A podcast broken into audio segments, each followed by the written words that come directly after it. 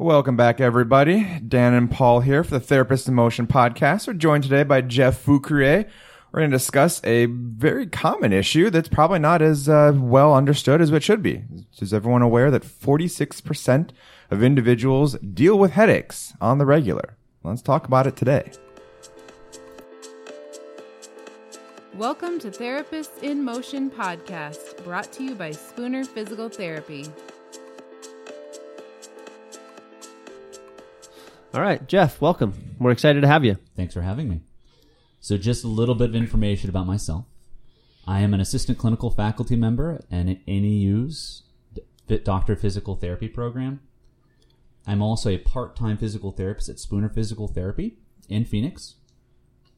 In addition to that, I'm also a preceptor at Crossroads as part of Show Clinic, which is a nonprofit organization that offers physical therapy medical services to patients that are experiencing homelessness and also those that are recovering from drug abuse. Awesome. Well, we're excited to have you. Uh, this is something that Paul and I knew that you're one of our resident experts on the topic of headaches. So we specifically invited you to join us today. Yes, and amongst his credentials that he did not mention, Jeff uh, ranks as one of the most intelligent individuals I know. So you guys are going to get a lot of very good information. But out it's of a this. good thing. I'm putting you- the pressure on you. You but, got this. But it's a good thing you can't see him because he often doesn't uh, coordinate his his attire very well. He's been known to mix colors and, and things like that. So Yeah. Could cause a you know headache or something like that. yeah. all right, so Jeff, let's Yes. take it away. All right. So, you know, going back to that that statistic, it is actually quite intimidating as a clinician to think about that. A majority, almost a majority of our patients are coming into the clinic with headaches. Um, and I think one of the things that is actually quite useful is to try to take that very kind of overwhelming concept and break it down into things that are a little more swallowable, things you can you can digest a little more easily. And that is as physical therapists, there are actually really only about four or five different types of headaches that we are going to be most concerned about within the clinic. And those four or five, well, let's say five in this case, are migrainous headaches, tension type headaches, cluster headaches, cervicogenic headaches, and one that I really think is important to discuss um, are rebound headaches. Now, Jeff, how would you divide those even further into two types of headaches? Okay. All right. So what I would say is that when you're looking at the the physiology, so the etiology of these different headaches, that's how you can more easily separate them. On one end, you have these headaches that are driven by a neurovascular component, and another which is much more musculoskeletal driven. So in this particular case, I would say you can divide the headaches into migrainous headaches, tension headaches, cluster headaches, and also as a result, because of pharmaceutical management, rebound headaches into neurovascular. Um, tension type headaches do have a musculoskeletal component, um, but the underlying drive is neurovascular. Um, and then the second group would be cervicogenic. So I think what we're going to do, podcast listeners, is we're going to break this up into two different podcasts. Otherwise, I think you and Paul and I will be completely overwhelmed. So let's go ahead and get started then. Um, let's start. You know, I think the, the one thing that you're going to see most often, and at least a lot of patients are come in describing, are having a migraine. And what exactly does that mean? Um, so migrainous headaches or migraines, again, as we kind of discussed, already belong to one group, and that is their neurovascular type of headache. As a matter of fact, a lot of the prevailing literature um, is actually pushing not just towards neurovascular um, as a whole, but that there is a genetic propensity for these individuals to have these neurological uh, dysfunctions. And what then happens is you have a deficiency in the ability to inhibit um, pain. Consequently, what happens? A lot of these individuals start utilizing pharmaceuticals because otherwise they live with again with these daily debilitating, um, painful episodes. So let, let's go into clinical stuff because I, I know that um, as clinicians are most interested in that. What do migraines present as, um, or what do they present with? Generally speaking, there Headaches. are headaches. Headaches. Right. Isn't that what they come in and they say, oh, I have a migraine. My head hurts, right? yeah, absolutely. They come in with a headache. I don't know what's going on. I have a headache. I think it's a migraine. Right. Okay. Right. That, that, So- and that and that's common for our therapists to see that, right? And and then It it's it's our job to say, is that truly a migraine or is this something else? Yes, and, and actually, you, you bring up a very good point. That it's our ability to be able to differentiate between these different types of headaches, because specificity of treatment. I know you like it when I say that, Dan. Oh, Specificity, specific, um, is very important when coming down to, to treatment and diagnosis. Um, and in this in this particular case, when you're dealing with migraines, patients are really going to present with three things, and that is is that they're going to have an aura. Symptoms are going to be unilateral, meaning on one side of the face, and they're going to be pulsating. And what can be somewhat confusing is it's not just a migraine. When you think of a migraine, you think of the attack phase, which is very intense, very painful. But actually, there are pre and post ictal components of a migraine. Generally, before a migraine happens, a patient will come in and say, "You know what? I feel like I'm having a headache. Come on, um, you know, I'm, I, things are a bit foggy. I can't think straight. Um, they may be fatigued. They may even have some nausea. Um, but then that's followed by this very intense attack um, of, of, symptoms. Um, typically, also, what you're going to find in that preictal stage is also an aura. Okay, and as far as what we understand with an aura is that it's a depolarization of the cerebral cortex, and so that's why you have a lot of hallucinations. It's affecting a lot of different parts of the brain. So, a patient's going to come in uh, seeing things, hearing things, you're not necessarily going to know which way to go with them, but understand this is a normal function of um, what happens in the, in the early stages of a migraine. Now, during the migrainous stage, again, it could be very overwhelming because a patient's going to tell you they're in tremendous pain. But you really have to take a step back and understand what can you do in order to impact that patient? What can you do to make that patient more comfortable? Well, hey, guess what? A very simple thing you can do is control stimulus if a patient comes in with severe pain, their ability or their their their ability to receive and interpret information has been altered, and in some cases, it's it's heightened, so they feel and see, and and uh, they just everything is a lot more sensitive. So being able to remove them from an environment that's stimulating is the first step. The next step is then treating possibly some of the more um, peripheral manifestations of the migraine. Some people are going to have tension in their neck. Some people are going to have, um, you know, problems breathing, and that's when you really want to go back to, you know, things we know that do influence someone's ability to manage their pain. Breathing exercises, meditation. Um, during this stage, and I know this is something that I definitely think we should discuss, is you know what do you do with exercise? Do you exercise this patient when they are having this very severe attack? And the literature is kind of loose with this, and that's kind of frustrating. And um, I can completely appreciate that, as especially as a newer a newer graduate, you really don't know where to go. But from what we can tell, exercise has more preventative effect on migraines as opposed to an actual treatment of symptoms. Um, and again, there, there are some great articles out there that break down the pathophysiology of migraines and how exercise can actually help protect the body against these attacks. But when someone does have an actual migrainous attack, the best you can do is make them as comfortable as possible and utilize a team based approach to manage the severity of symptoms. And what I mean by that is talk to the other members of the patient's medical team. Make sure the medical team understands the severity, duration, um, frequency of those symptoms so that they can effectively manage it. But again, as we'll probably talk about later, you know, you have to be careful with how often you do manage these these migrainous attacks with medication because there can be some dire consequences. Just out of curiosity, Jeff, if the individual presents without an aura, does this change your plan of attack, or how do you incorporate this into your treatment thoughts? Yeah, so the aura doesn't necessarily always occur with a migrainous attack, and yes, the aura is nice because it may indicate that something is happening, um, but it really doesn't change my plan of care. Um, again, the one thing you want to do with these patients is make sure that they're as comfortable as possible, um, and encourage them to stay as active as possible. The literature, or you know, from my own experience too, doesn't necess- hasn't necessarily shown that telling someone to lock themselves in a room, put a towel over their eyes, and cut out all noise actually does decrease the intensity of headaches. It's just more manageable for the patient because they're dealing with less. Um, so, with that in mind, encourage your patient. Listen, I know you're going to be in pain, but it is going to be important for you to stay as active as possible because that will help manage some of the post-ictal symptoms that someone may have. Um, so, the fatigue and the nausea, which can follow. I like you said there, you know, try to be as active as possible. And you did mention your literature is somewhat split upon exercise right. and uh, the pathophysiology behind the what causes migraine. But what is your own clinical experience? What do you do? What do you talk about as far as pacing of activities? Right. What does your typical dialogue right. with the patient look like? Okay, so education, of course, is a big piece of what you do with, with when managing migraines and, and, and are managing patients with migraines, I should say. Um, and so patient first language, first, yeah, right. patient first language. so when it, when it does come to sitting down with a patient, it's, it's very, you have to be explicit. Don't, don't mince words. You go straight to the problem. You're having pain. What do you do in order to manage this on a day to day basis?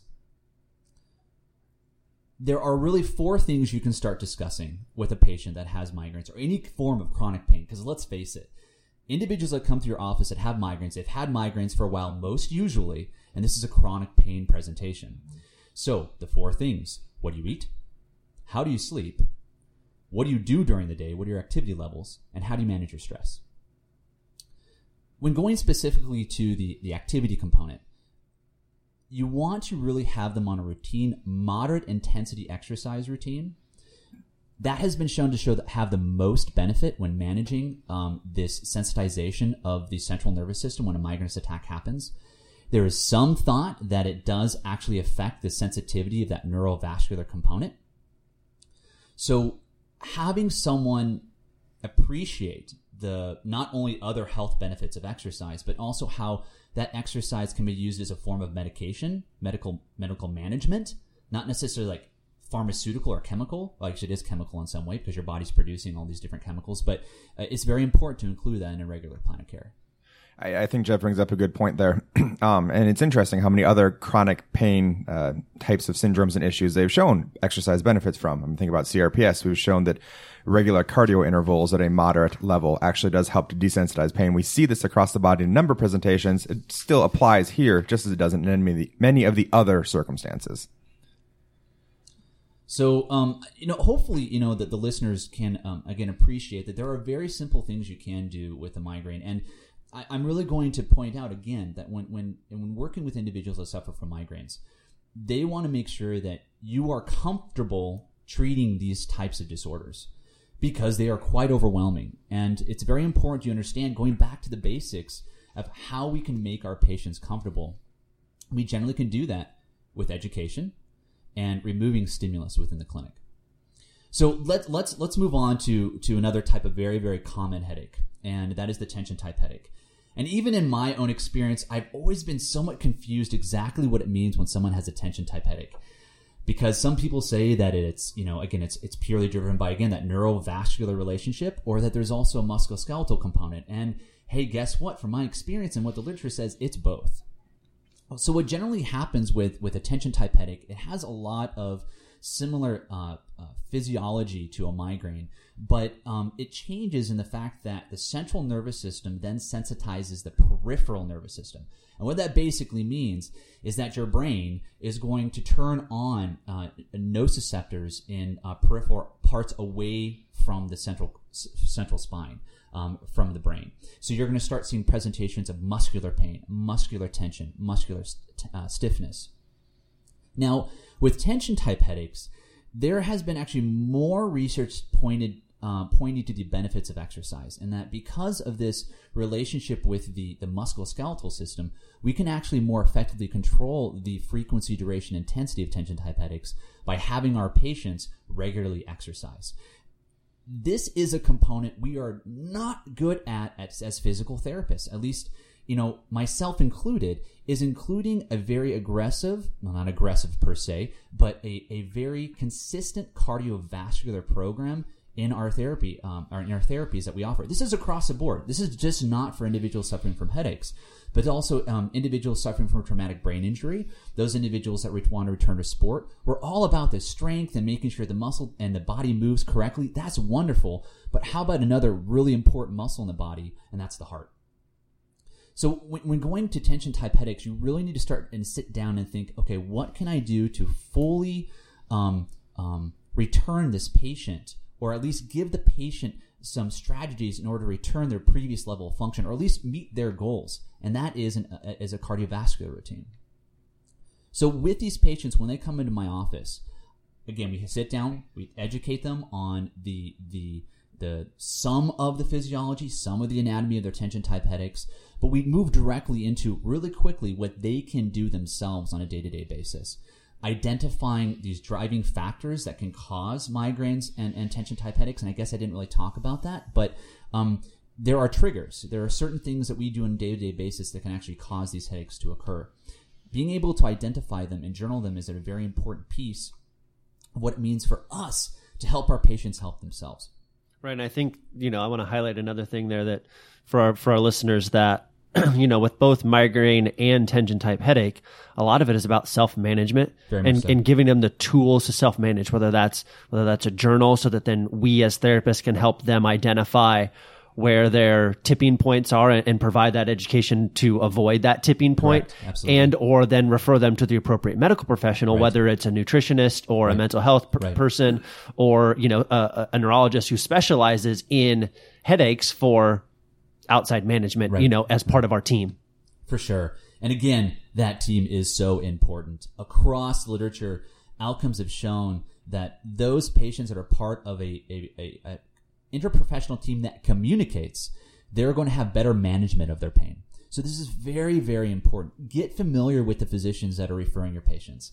Um, make sure they know who you are and also your treatment style. That is very important so that when you do have that communication, they understand where you're coming from. Um, so you know, going back to the tension headaches, let's talk a little more about that musculoskeletal component. And this this does reflect also to a little bit of that cervicogenic headache that we're going to talk about a little later. But treating the tension type headache with exercise, with self management, but also with some manual techniques has been shown to be very, very beneficial. And trust me, the patient's going to love you for it. Um, so, you know, myofascial components, uh, joint mobilizations, anything that we can uh, do to affect the nociception that's happening within the, the, the periphery, the patients are really going to enjoy going back again to also to the, the basics of postural control and i know we'll get into this a little later but understanding the importance of your segmental um, musculature um, you know you're talking about your segmental stabilizers such as our longus colli in the neck but also your phasic muscles are very important because those phasic muscles are going to be the ones that are going to be over recruited and what do i what muscles do i mean by that specifically? You're really starting to look at your upper trapezius Yes, I said specifically. Yes, Dan. yes, you are, Are you did. marking these down as far as how I should say be. this? Yeah, you should be. So you're looking at your upper trapezius. You're looking at your sternocleidomastoid. Um, you're looking at your cervical paraspinals. And even in some cases, the smaller, and I believe they are both stabilizing and phasic muscles, but your suboccipital muscles are huge driving factors in some of these presentations of tension type headaches. Um, and again, you know, we're going to talk more heavily on that when we do discuss cervicogenic headaches down the line. So, do you want to get into you know that upper cervical spine posture and the impact that SCM has on that now, or do you want to get into that when we talk about cervicogenic? Let's or- let's get to that when we talk about cervicogenic because I think there's still enough here to to talk about with the neurovascular component that um, I think that you need to be comfortable addressing uh, when that patient comes to that door. Now, the next headache that you're going to see semi often, it's not terribly common, especially in females, but for men, cluster type headaches are as what to, are described as extremely debilitating attacks of headaches. Um, and they're called cluster because they're episodic meaning these headaches happen um, in a in a very quick succession in a short period of time. And from what we understand, these cluster type headaches are associated with um, sleeping patterns. So, when trying to understand exactly how to manage these types of headaches, we have to go back to those four things that we are t- basically talking to each one of our headache patients about. What are you eating? you mean patients with headaches? Oh my gosh. oh, yes, patients with headaches. Um, and that is, you know, what are they eating? Uh, how are they sleeping? What are their physical activities? And then also, what is their stress management? And in this particular population of patient, it's very important to have this conversation about what are you doing before going to bed? Um, what is your caffeine consumption? Because that's heavily tied to it. Also, smoking is also tied to the presentation or provocation of cluster headaches. What about screen time? Yes. Um, I haven't been able to find any definitive information as far as whether or not screen time is is can drive cluster headaches, but you both know and I know that when I spend a long time doing research or doing documentation, by the end of the day, my head kills me. And um, th- this is important because one thing I didn't talk about, and I'm sorry I didn't, is the presentation that's going to help you differentiate between what exactly is a migrainous headache, what is a tension headache, and what's a cluster headache. The, again, the migrainous headache is unilateral. It's pulsating. You generally have an aura associated with it. You'll have nausea. You'll actually have nausea with most of these other types of headaches. Tension type headaches are unique because they affect the muscular system. um, um, bilaterally, it can have bilateral presentation of symptoms. With cluster headaches, these are going to happen unilaterally again. But again, the difference is that you're not going to necessarily have the aura, but also the frequency and the intensity of these headaches are going to be much more confined to a short period of time, and they're going to be very intense, and it's going to be associated generally with males. So again, I wanted to make sure that that was clear. Um, so can you ask me that question again? What question did you ask me before? I've totally spaced. I moved on. You guys don't remember? Just want me to start? I can I can continue talking. I'll just continue talking. That sounds good. Good. We like talking. Okay, so uh, going back to the, the the sleeping pattern, screen time. That's what it was. The screen time. Yes. Um, and actually, there's some interesting programs that you can um, uh, educate your patients on as far as um, when to turn down certain types of light on coming from your screen. Again, I am not an expert with this, but I have found that when you transition your screen light to more of kind of a um, a red color wavelength, that actually um, doesn't disrupt sleeping patterns. Um, as a matter of fact, with that, um, my my wife and I have been doing some research with this, just because we're expecting a baby probably in the next two or three weeks. And so we have installed red lights all around our, our master bedroom because again, the literature shows that if we need to get up and we need to see where we're going, but we don't necessarily want to disrupt the, the disrupt the sleep of our child, but also of ourselves, having red light actually suits that. So, um, Of course, you would do that in your bedroom. of course I would. Of course I would. Yeah. So, um, yeah, it, we have to. It's an interesting story when we do have guests over, and they're like, "Why are these red lights all over the place?" Yeah, and that's that's that's the reason why. Um, but there is some conflict, and, and something that I have talked to some of my colleagues, even some of my students at NAU about, is whether or not exercise is actually beneficial for these patients that have cluster headaches. And you're going to hear a lot of different things from the literature. And there are a lot of case studies out there that state, oh, you know, I, I did exercise, a really intense bout of exercise when I had an attack and it really seemed to help. But there's nothing consistent out there that tells us that actually exercise does help cluster headaches. Um, the biggest thing when working with individuals that suffer from these type of headaches is lifestyle management. It's not to say that we're not valuable because we are, because we have a much more functional approach to how someone manages their life. And you need to have that conversation. And more than likely, none of these headaches are going to happen by themselves. You're going to have someone that's going to have a migrainous headache, they're going to have a tension headache, and they may even have suffer from cluster headaches all at the same time. So the more that we can engage the patient on and, and reach several different systems, the better outcomes you're going to have with them. And I think it circles back to something you talked about with journaling the the headaches. Yes. And again, Yes. no one ever presents any patient across any individual you see is going to have a perfect textbook presentation all the time or a protocol to follow. Like you said, sometimes light could be beneficial or not. Well, this is where the journal comes in, the education, help the patient self manage. If you find a trigger or something that is going to provoke issues, have them diminish it. If it doesn't, you can move on to the next step. So. Right. seeking through and going through these things is good because that is going to be the recurring theme we keep hearing as well. This could help or couldn't help. If research is unsure, even if research is sure, it doesn't guarantee patient should present and respond the same way across the board. So Right. it goes back to, like you said, Jeff, educate, help them and help them Right. self-manage lifestyles. That's exactly right. And and it can be overwhelming because we as physical therapists we want an answer. I want one thing I'm going to do then that's going to help my patient and I'm going to be amazing. But unfortunately with this patient population you kind of have to reserve yourself to the fact that you're not always going to have an answer.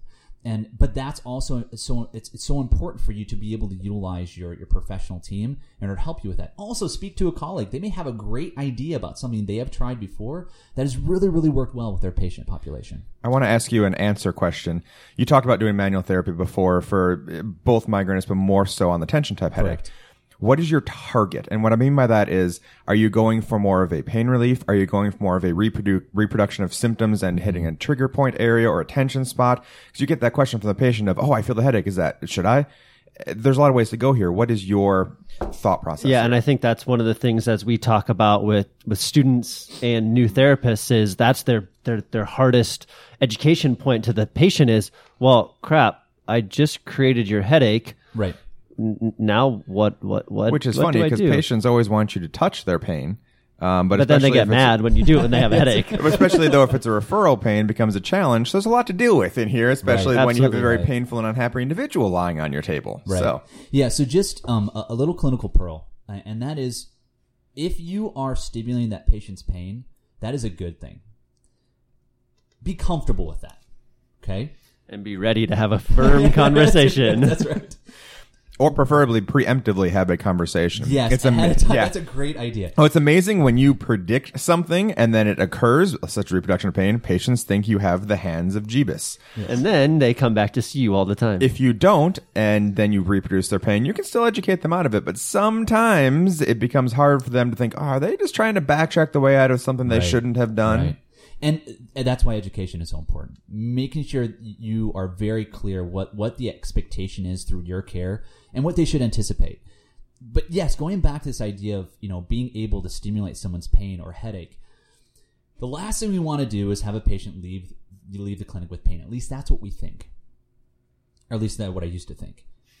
If I have a patient that comes in and I'm able to to change their symptoms, that means make them better or worse, I'm actually quite happy. Because that means there's something I can do to influence them. Um, did I hope that everybody really paused and heard that because that's a huge clinical pearl right there. Not just did you make their symptom better, but you reproduce their pain potentially, which means you actually have something to treat, which means they are an appropriate patient to continue with skilled physical therapy. Right, right. And and and it, it, it was hard for me to grasp at first, but I I kept seeing these patients come back and said, you know, whatever you did, it caused my pain. And yet that next visit, I was like, well, great, I caused your pain, so that means that I know what may be tied to your symptoms. So let's treat it again. And um and, and guess what? You know, I found that my outcomes were much better because I, I started appreciating that fact. So yes, when you're working with someone with tension type headaches, because there's that musculoskeletal component, it's not the primary driver. Um, we can influence these patients. Now, assessment and treatment are kind of one and the same. Um, and I, I think you know, uh, in the beginning, it's very easy to say, okay, I'm going to assess you. I'm going to palpate the muscles I think may be involved, may cause your symptoms. Okay, great, hands off. Now I'm going to figure out what I'm going to do with that information doing your what I have found most beneficial again for these patients is just gross movement at the neck and the shoulders.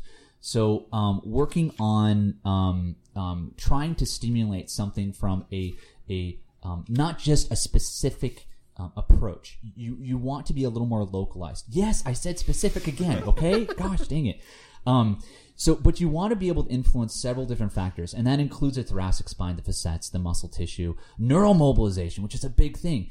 And of course, you know, another one of my babies is also the jaw and making sure that the jaw is also working well with the, the entr- entire cranial cervical complex. But so yeah, go, going back to, to management of you know all these different uh, all these different presentations of headaches, um, education is foremost. And then what happens after that is making sure that you can uh, help the patient help themselves um, through uh, stimulus modification, um, as well as treating um, the, system and um, or systems plural, meaning neurovascular as well as musculoskeletal. And that brings us to kind of the one thing that we find most often within practice is how physicians manage these things. And this is something we need to kind of handle head on because we are so used to saying if you have pain, take medication. And for the longest time, this has been, this has just been a baseline. This is what we do. There is no really other way we can manage these symptoms. So we use pharmaceuticals, and pharmaceuticals absolutely have their place. As a matter of fact, if you're having uh, someone has very severe symptoms and they're not responding to care because their symptoms are so bad, hey, talk to the physician. Say, is there something we can do to manage this patient's pain so that we can do something with care? But then there's there's there's a line, and that line turns into chronic management of these symptoms with medication. And I'm not just talking about opiates. I'm not just talking about narcotics. I'm also talking about over the counter medications Tylenol, uh, Advils, ibuprofens, which you know the same. But this is a problem because these medications are meant to change the chemicals associated with the nervous system. If you use these things time and time again, what happens over time is that you desensitize or change the, chemistry of your brain, of your nervous system. And it turns migraines, just as an example, into what we call transitional migraines or rebound headaches in some cases, where the person that you're working with not only has intense episodes of pain, but they also have chronic presentations of pain. They have their attack, they feel horrible, they have the auras, but then after that, they have persistent pain that lasts for several weeks that never goes away. And it presents in that trigeminal um, distribution. So along that ophthalmic as well as that uh, maxillary distribution in the face. And they're frustrated because it doesn't go away. And so they take more medications because they feel they're having more chronic migraine presentation. That is not the case. The system has changed. And so we as physical therapists need to do a better job identifying this chronic presentation and asking the question, what medications are you taking? How often are you taking them? And have you spoken to your physician about management that may not necessarily include pharmaceuticals unless you desperately need it? But of course, that's all a subjective, um, you know, interpretation. They may need it all the time. Of course, Jeff. Where do trigger point injections, suboccipital blocks, mm-hmm. um, Botox, etc., fall on that line? So you know, I there isn't necessarily a direct tie with that kind of pharmaceutical management, just because it's generally more local to the soft tissue and the nervous system and the neck. Um, and you know, I have seen variance in um, the outcomes associated with things like that. Uh, you know, when you look at suboccipital blocks in particular, it's it's never that simple. L- let's face it. I mean, you know, once you have a headache, unless it's actually coming from a greater or lesser occipital nerve, or it's one of your suboccipitals, um, you know, your uh, obliquus capitis inferior, for example, um, that shot's really not going to do a whole lot. It may help some of the symptom presentation, but remember, this is a systemic change in the nervous system whenever you have this type of headache. So you definitely need to appreciate that and say, hey, you know what? You may want to go get that block, but we are going to continue treating you globally to make sure that we can manage and affect as much tissue as we possibly can. All right. Well, I think that was a really stimulating discussion on on headaches for part one. Um, and one thing I really want to highlight is Jeff did a great job of evidence informed discussion built into his, you know, into what we just talked about. And that's something that you know we've stressed previously with you know our discussion with Greg and Brent as well as other things about being evidence informed practitioners, not necessarily evidence based, but knowing what the evidence states and then using that to our advantage when we're having an educational component with our, our, uh, our, patients and our colleagues and our referring, referring providers about really knowing what the evidence states, but not, not necessarily basing everything that we do off of the evidence. And melding the evidence, evidence with what we know of science, healing times, anatomy, physiology, etc. All that marriage together, that's going to be the most productive for you and your patient. So Jeff, I know that wasn't anything that you anticipated, but that's something that we've really been stressing. So thanks for that. that Absolutely. Um, yeah, definitely. You know, I think some listeners have some good clinical pearls. Um, stay tuned for part two. Again, if you have any feedback, feedback, please don't hesitate to email us at therapistinmotion at spoonerpt.com and uh, keep checking us out. Thanks.